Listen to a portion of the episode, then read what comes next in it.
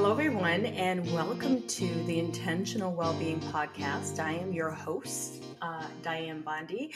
And on today's podcast, I wanted to talk a little bit about the multiple layers or the many shades of blackness. Whenever I think of um, Fifty Shades of Blackness, I often think of that that movie a million years ago, or the book that everybody was enticed by called Fifty Shades of Grey. And I wanted to apply the same analogy to the shades of blackness. As uh, many of you know, I reside here in Canada. I'm part of the North American diaspora as part of hanging out here on Turtle Island. But what you might not know about me is I am not African American. If I had to label myself, just for ethnicity's sake, I am a Caribbean Canadian. I um my point of origin by way of the transatlantic slave trade was my people were pulled from the country of Benin on the continent of Africa and relocated through the transatlantic human trafficking, as we know as the transatlantic slave trade, to Barbados to work the land for sugarcane that enriched uh, Europe. So, Europe's connection to places like Jamaica, uh, Barbados, uh, and a lot of Caribbean countries is through the transatlantic slave trade. So, human trafficking of uh, people from Africa, from the continent, working as free labor uh, for the United States and for Europe. So that's my history. So uh, my parents emigrated from Barbados to Canada in 1967 and I was born and raised in Canada uh, here on Turtle Island.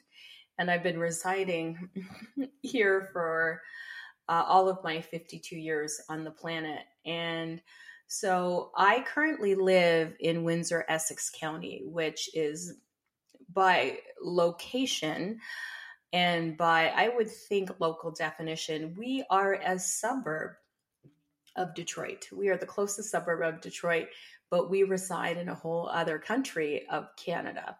So uh, that is my connection. And I've spent a lot of time in the United States.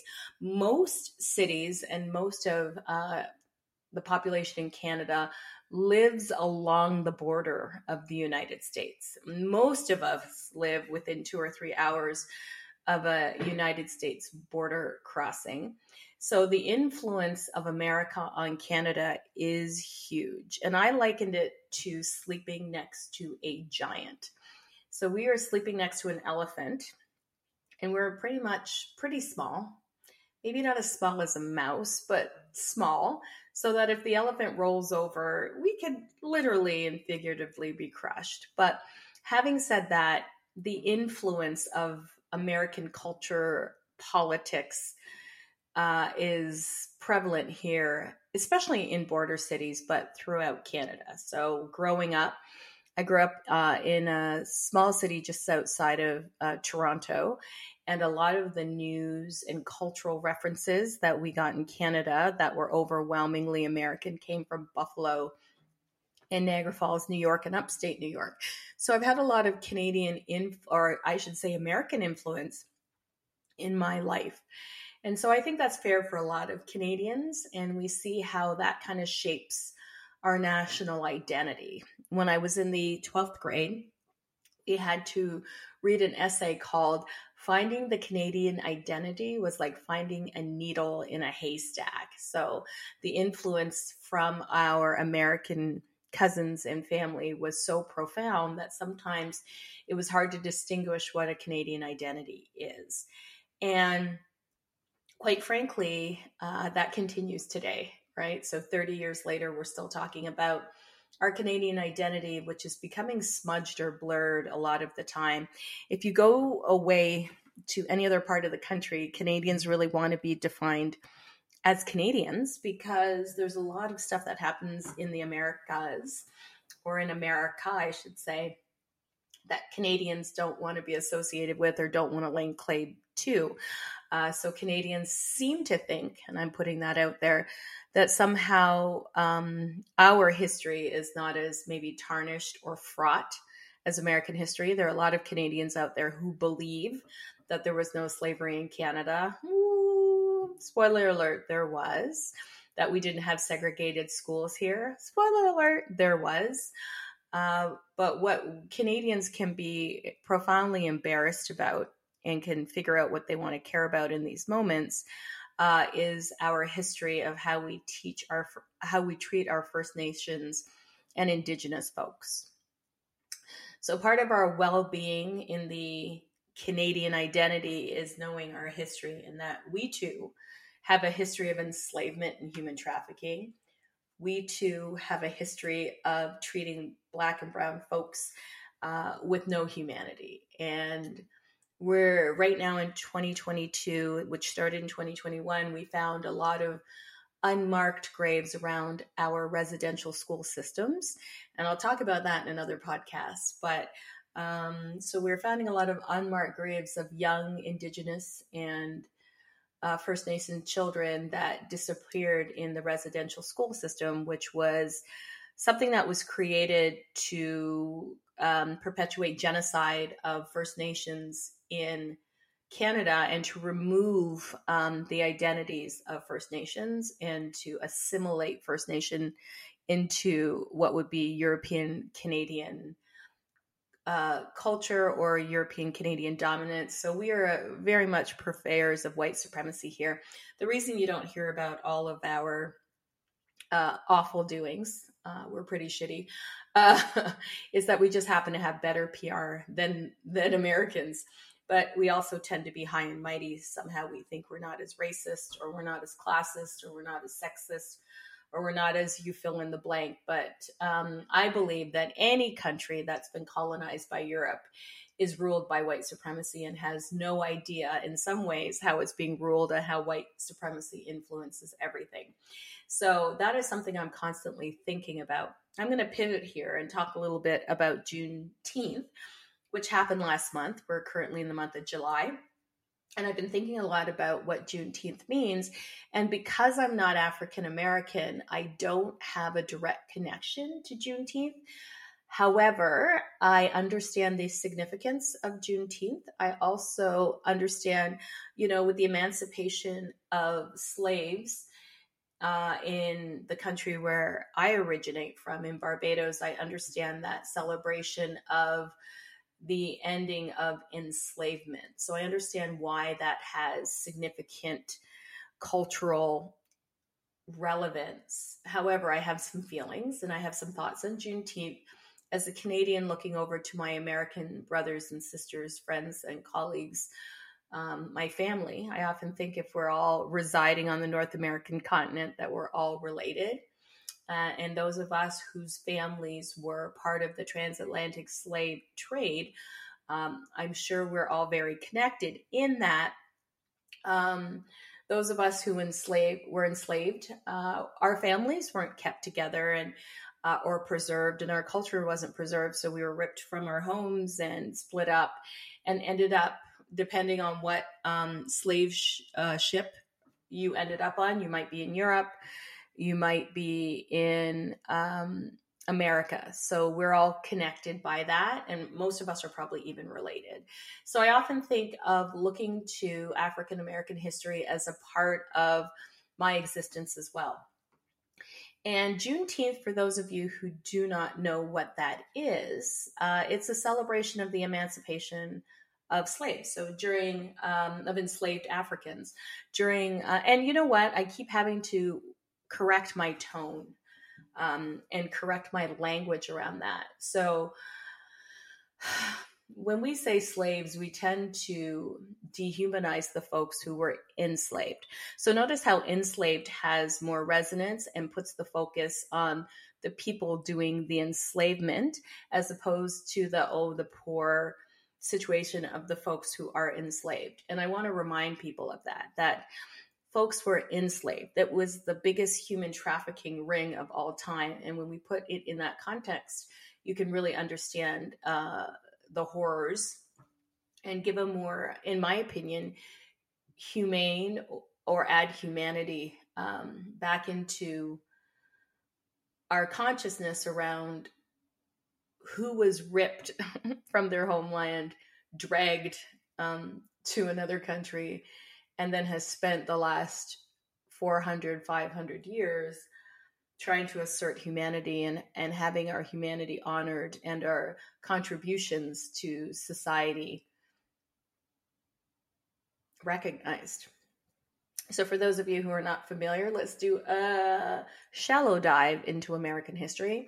I'm not an American historian, uh, so I am pulling my facts from uh, the Encyclopedia Britannica, um, which is why, which is something I used throughout my teenage years. I'm in my 50s, and so we didn't have the internet when I was uh, in high school for sure. It, it came out when I was uh, finishing up university, but the Encyclopedia Britannica is where we got all our information. And sadly, the Encyclopedia Britannica in most schools was outdated. So uh, I'm looking at the online version, which is a lot more connected. So Juneteenth, Independence Day, is a holiday that was just created nationally in the United States back in 2021. And I think a lot of that creating of this holiday uh, came to be with the death of George Floyd and the rise of uh, Black Lives Matter, and for folks to see what was going on in the world during the pandemic, where we were literally staring at our computer screens for long periods of time during the day, we couldn't look away from the the dramas and the traumas of being Black in America and quite frankly, being black in the world, uh, there's a cer- there is certainly an un- anti-blackness among all cultures and ethnicities, which I find disturbing. Uh, that it doesn't just it's not just white people who um, have this history of hatred for black folks. It's also other people of color. So for me, I don't call myself a person of color because it doesn't necessarily mean that all people of color are interested in freeing me from my oppression. Some some people of color are interested in replacing white people as my oppressors. So again, a podcast for another day. But uh, Juneteenth is a holiday that is commemorating the end of enslavement in the United States, and it's annually observed on June 19th, hence the Juneteenth. So in 2022, it was celebrated on Sunday, June 19th. So in, in 1863, during the Civil War, uh, the President uh, Abraham Lincoln issued the Emancipation Proclamation, which declared more than 3,000 enslaved Africans living in Confederate states to be free. Uh, more than two years would pass before it would reach, um, the news would reach African Americans uh, or enslaved Africans uh, living in, Test- in Texas in enslavement. It wasn't until uh, Union soldiers arrived in Galveston, Texas, in G- June 19th of 1865 that the state's residents finally learned that s- slavery had been abolished, and the former slaves um, immediately began to celebrate with prayer, feasting, song, and dance. And that's very similar to when slavery ended in Barbados. The same kinds of celebrations happened. Uh, so this is something that parallels, I think, my historical experience to the historical experience of African Americans. I also come from an enslaved um, people, and also we celebrated at the end of enslavement. So the following year, on June 19th, uh, was the first official Juneteenth celebrations took place in Texas. Uh, the original observances, including prayer meetings, singing spirituals, celebrants wore new clothes as a way of representing their newfound freedom. Within a few years, African Americans in other states were celebrating the day as well, making it an annual tradition. Celebrations have uh, continued across the United States into the 21st century, typically including prayer, religious services, speeches, educational events, family gatherings, picnics, festivals, music, food, all kinds of merriment and celebration.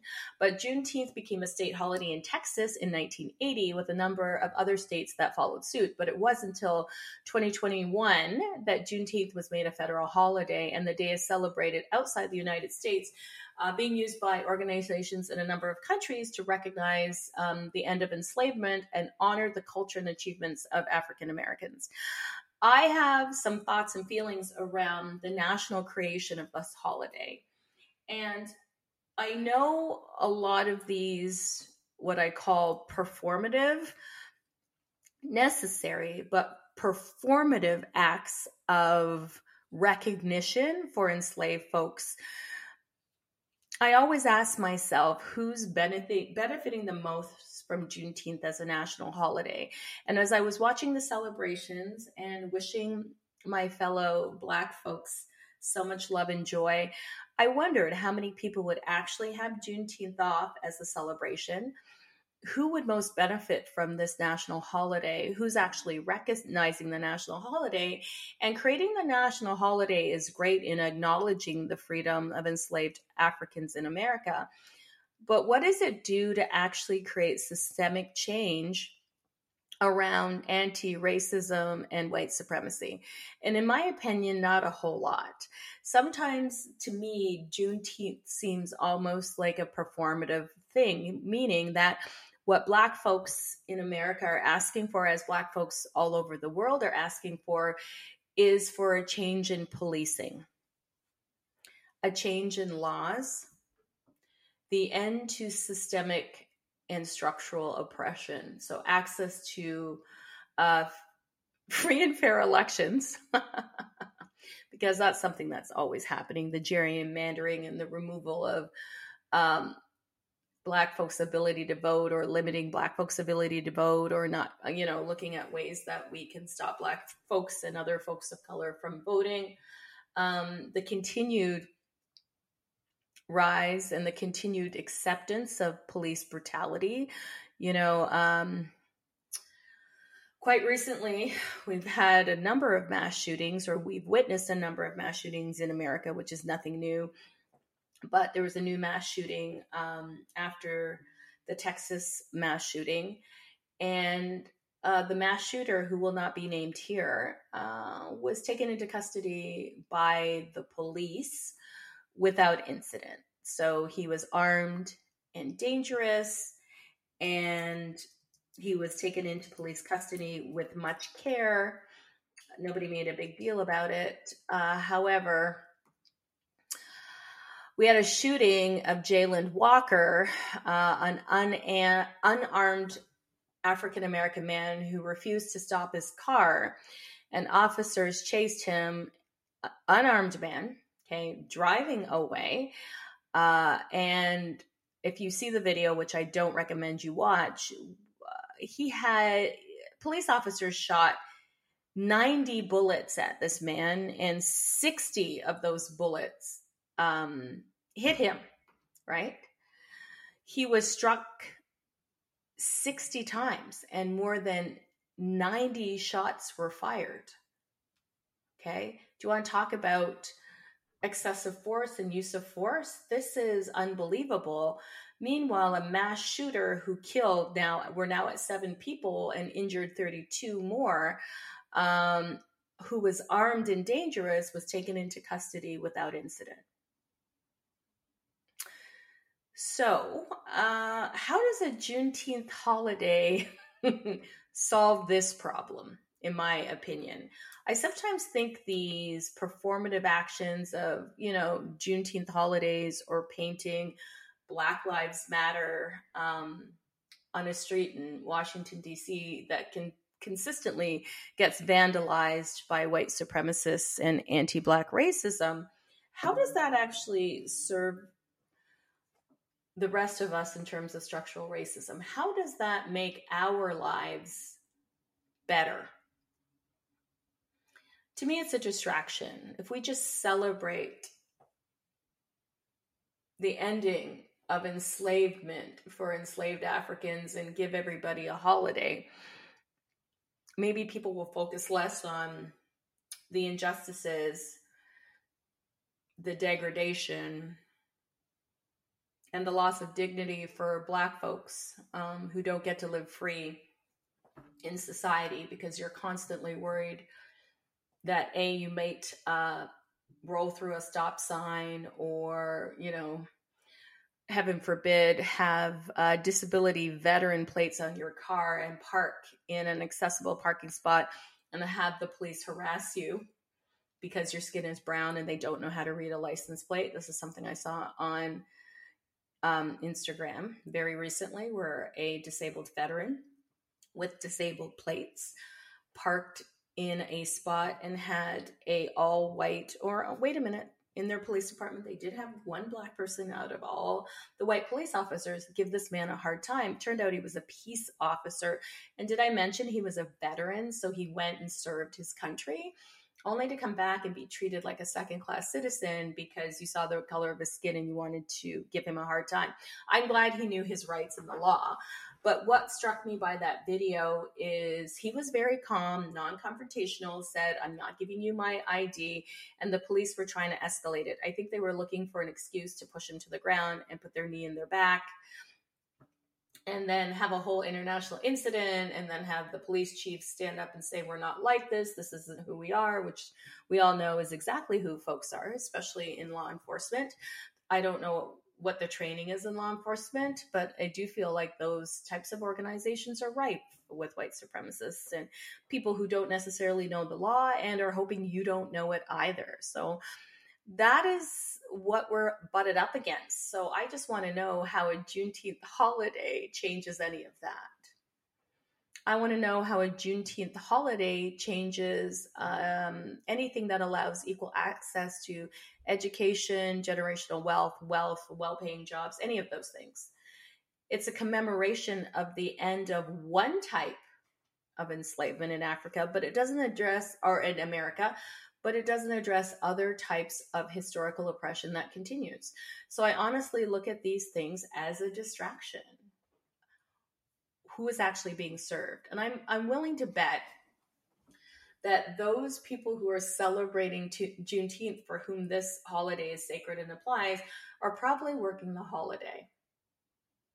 And lots of white folks who don't understand the significance of this national holiday or off having a day off while being waited on by black folks.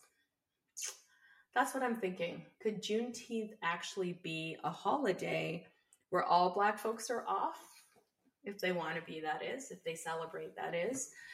And white folks and other folks of color work and give black folks an opportunity to tend to their own well being and rest by actually having a day off that commemorates a life changing event and a turn and change in history. So, when people ask me what Juneteenth means to me, I celebrate it in the same way my African American brothers and sisters celebrate it, whatever it means to them. And I understand the resonance and I understand what the holiday means for some. But for me, it just seems like yet another way to distract us or placate us or pretend like we actually care about the plight of African Americans or formerly, you know, enslaved Africans. But we don't actually change any of the structural systems by creating a holiday that not all of us get to celebrate. And so for me, um, I want Black folks uh, who feel connected to the holiday to celebrate and to feel joyful in the moment. But I also like it to be a moment of reflection on what the holiday actually means.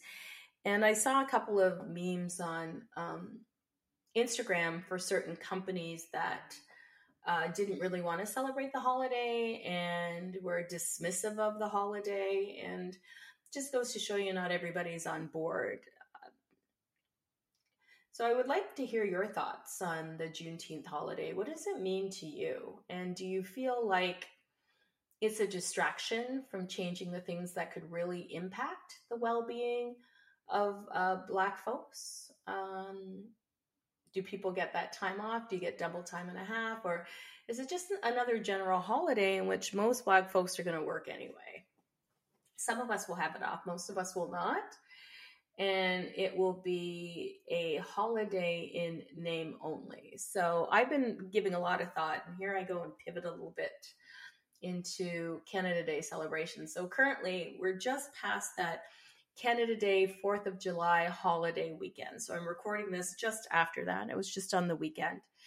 And I had a really interesting conversation that is very similar to my feelings around Juneteenth as a holiday and around Canada Day. So, as a Canadian, I haven't really celebrated Canada Day for the past three years. Uh, prior to three years ago, I would celebrate it. I do love my country. I think it's flawed.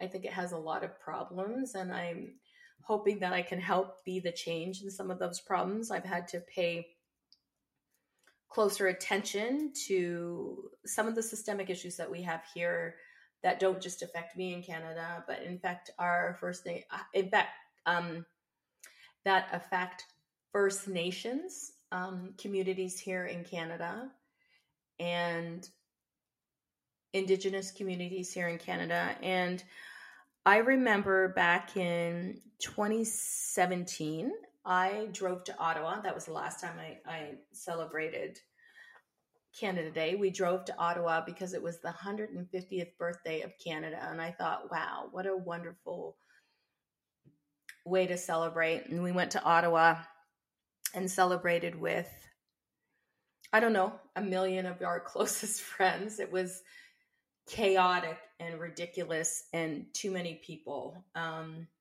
no incidents of violence because, you know, uh, sometimes Canadians can be polite in the rain and standing in line for hours and not getting on Parliament Hill to hear the Prime Minister speak at the time, which is all I wanted to do. But I didn't know I would have to get up at 6 a.m. and sleep out. Like the organization for Canada Day in Ottawa was not well done.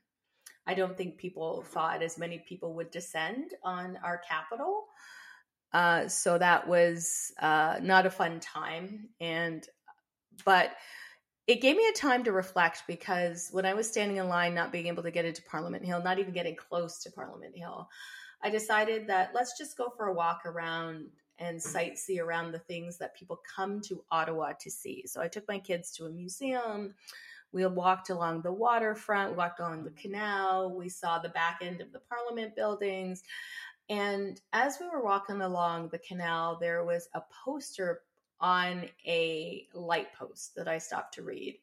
And it said, What are we actually celebrating on Canada Day?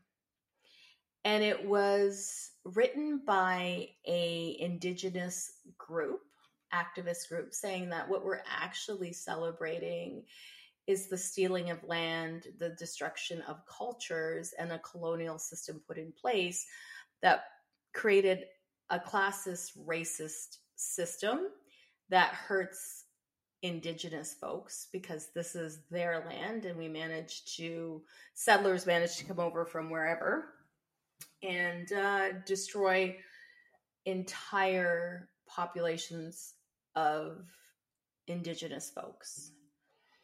And we were celebrating, you know, Confederation, which one of the main steerers and creators, or one of the main um, developers of Confederation was Sir John A. Macdonald.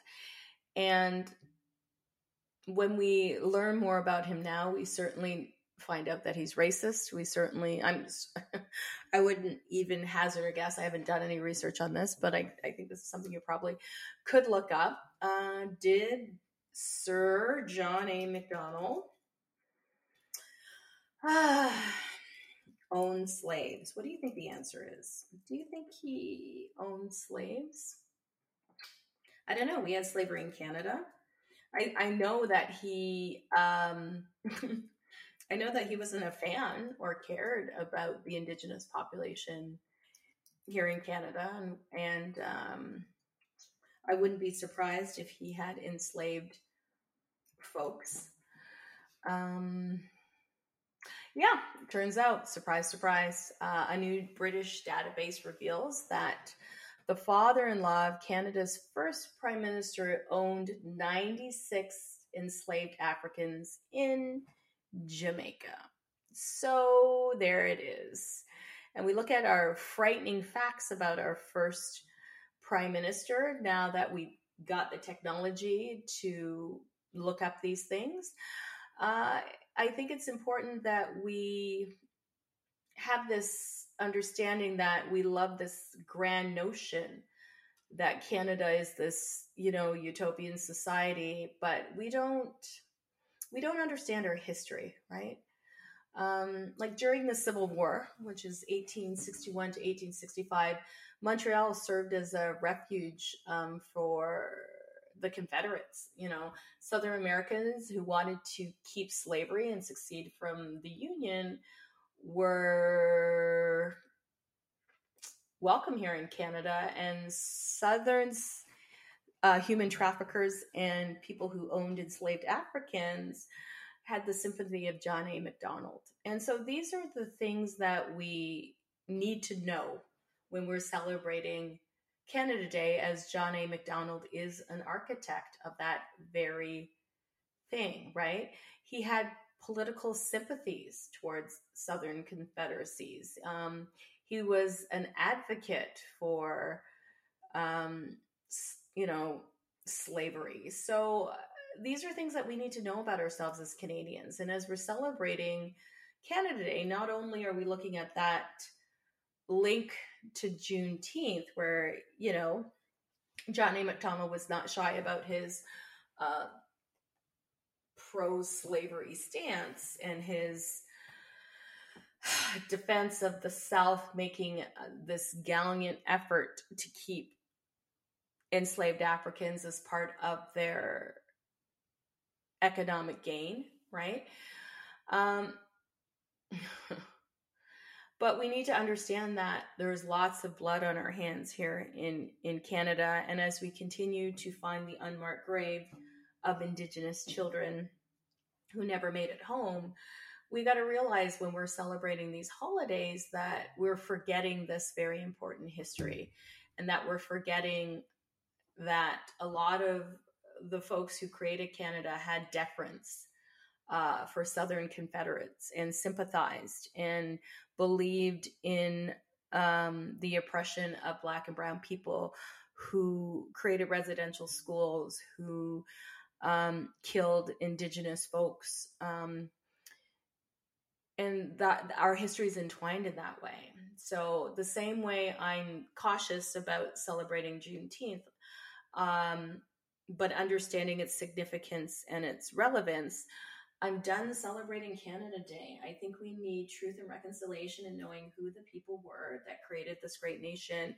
and how we can undo some of the trauma that they've created that's created generational issues and generational trauma for indigenous folks and black folks alike. And what I've always known about indigenous folks and black folks is that we've always stood with each other because we understand our common fate as for Juneteenth in the United States, I think it's another great opportunity for capitalism to rise high because we did see that Walmart the was some of the biggest purveyors of capitalism, trying to pay people as little as possible. Because if you're a capitalist, you want to get as much um, cheaper free labor as possible. Started making Juneteenth ice cream, so a lot of those folks are cashing in when there are a lot of black-owned businesses that have celebratory items that they are selling in their own in a celebration of their ancestors um, finding and i'm going to put freedom in quotation freedom away from direct enslavement and celebrating those things in products that we've made as a culture only to have capitalism and mainstream organizations like uh, walmart who I, i'm sure doesn't give a shit about any of that stuff um, cash in on Juneteenth. It's another way just to commercialize and make money um, off the backs of Black folks and their history, their stories, and their tragedies. So when I'm asked about Juneteenth, again, I recognize the significance and I see all the things that happen as a conscientious observer from the other side of the border. And I also see its links to the way we celebrate Canada Day and that celebration of independence or the creating of a, a nation. Um, it parallels with me, but the problem is we never know the truth of anything. We know bits and pieces of the truth of things because it hasn't been talked about for so long and it hasn't been deemed important enough to take up airspace or important enough for us all to learn.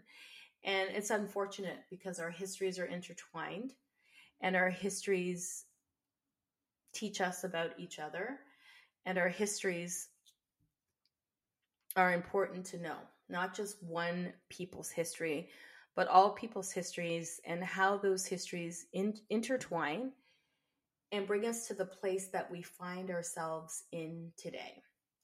So, when I talk about Juneteenth, I celebrate the emancipation in one way, but the continue of enslavement in other ways. And if you want to do your own research and do a little bit of,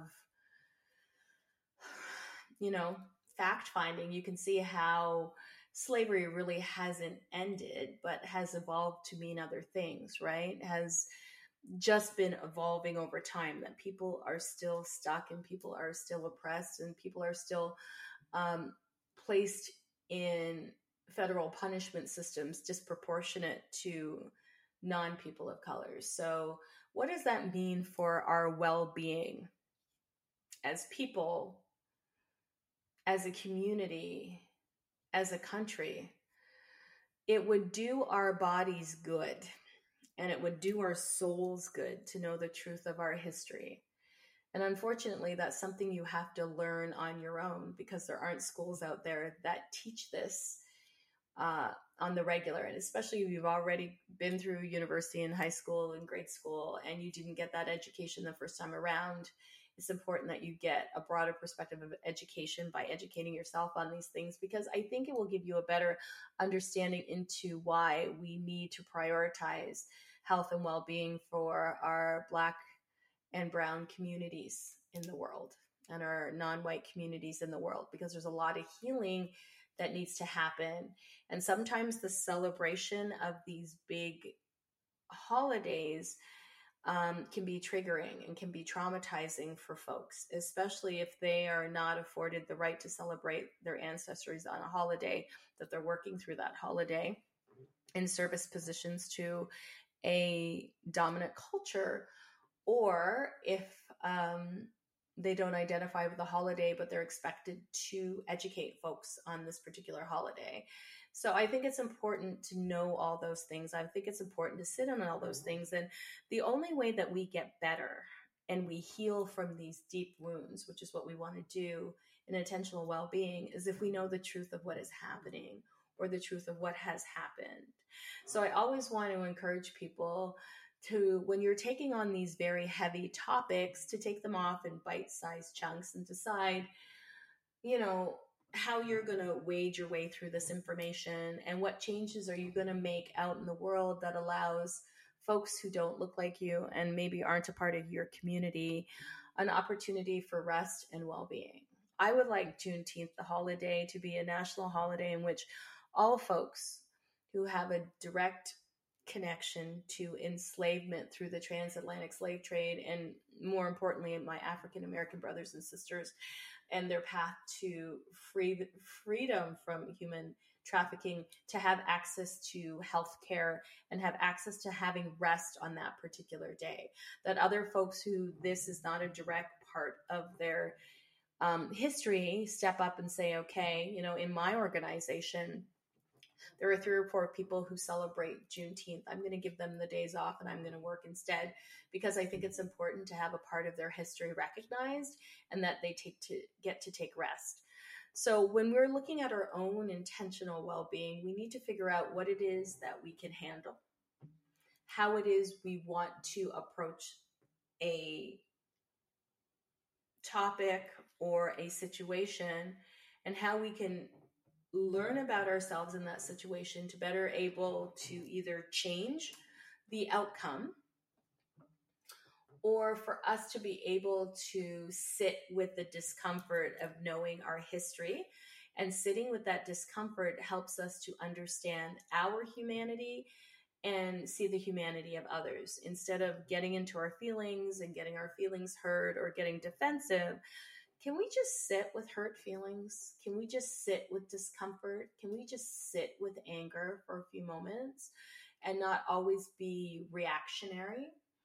Can we just unfold all the things that we need to know so that we can start to unpack this trauma and finally find a place of rest and connection. Like these are the things we want to do. So, being intentional on our wellness means being aware of the people who are around us and helping them to achieve their wellness because one thing I have noticed is I like to help folks. And when I help folks, I inevitably help myself. And that can be part of your intentional well being or making space for somebody else to take rest because I'm doing something that makes society better as a whole, which is going to in turn affect my well being.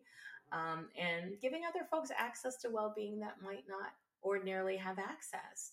So when we're in these difficult situations or we learn this stuff about who we are or where we come from, can we ground down through our feet? Can we relax our jaw? Can we soften our gaze? Can we breathe deeply and be in the truth of what it is and let that truth empower us to move forward and do bigger things in the world? Because in order to move forward in a positive way, in a way that promotes well being, we actually have to know our past so that we don't repeat things that are damaging to others or damaging to ourselves. So I know these topics are heavy, and I know it's a lot to think about, but it's a big part of our personal growth as human beings, which I would hope is intentional. I would I would hope that we want to know more and want to do more and want to be in relationship with more people and find that joy of getting to know others and being helpful in our shared history. So, those are my thoughts on Juneteenth and uh, my pivot into Canada Day. So, let's take a couple of deep breaths as we sit with our feelings around this. So, let's root down through our feet or root down through any part of your body that is making contact with the floor, a chair, or a mat. So I'm going to invite you to come into your body in a way that feels good. So if you're sitting in a chair or laying on the floor, what parts of your body are making contact with the floor or the chair? And can we bring our awareness to the tip of our nose and breathe in deeply and slowly and just watch our feelings? Watch what comes up for us. Watch what makes us uncomfortable.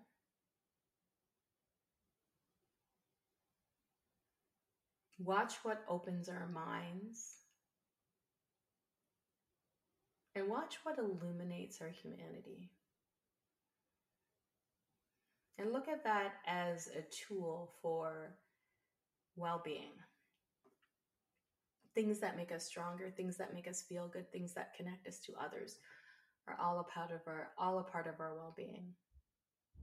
So as you sit with your breath and you unpack your feelings, I invite you to let this be a part of your well-being practice. Knowledge is power, everyone. Thank you for joining me on the Intentional Wellbeing Podcast. As always, it's a pleasure to have these conversations with you. If you'd like this podcast, I'd love it if you would give it a thumbs up. Go ahead and rate it on Apple Podcasts because that really helps us out. Share it, talk about it, post it in your social media feeds. And you know, I would love it if you would reach out to me and let me know if there's anybody you think I should be talking to on the Intentional Wellbeing Podcast. Until next time, everyone, take care and be intentional in your well being.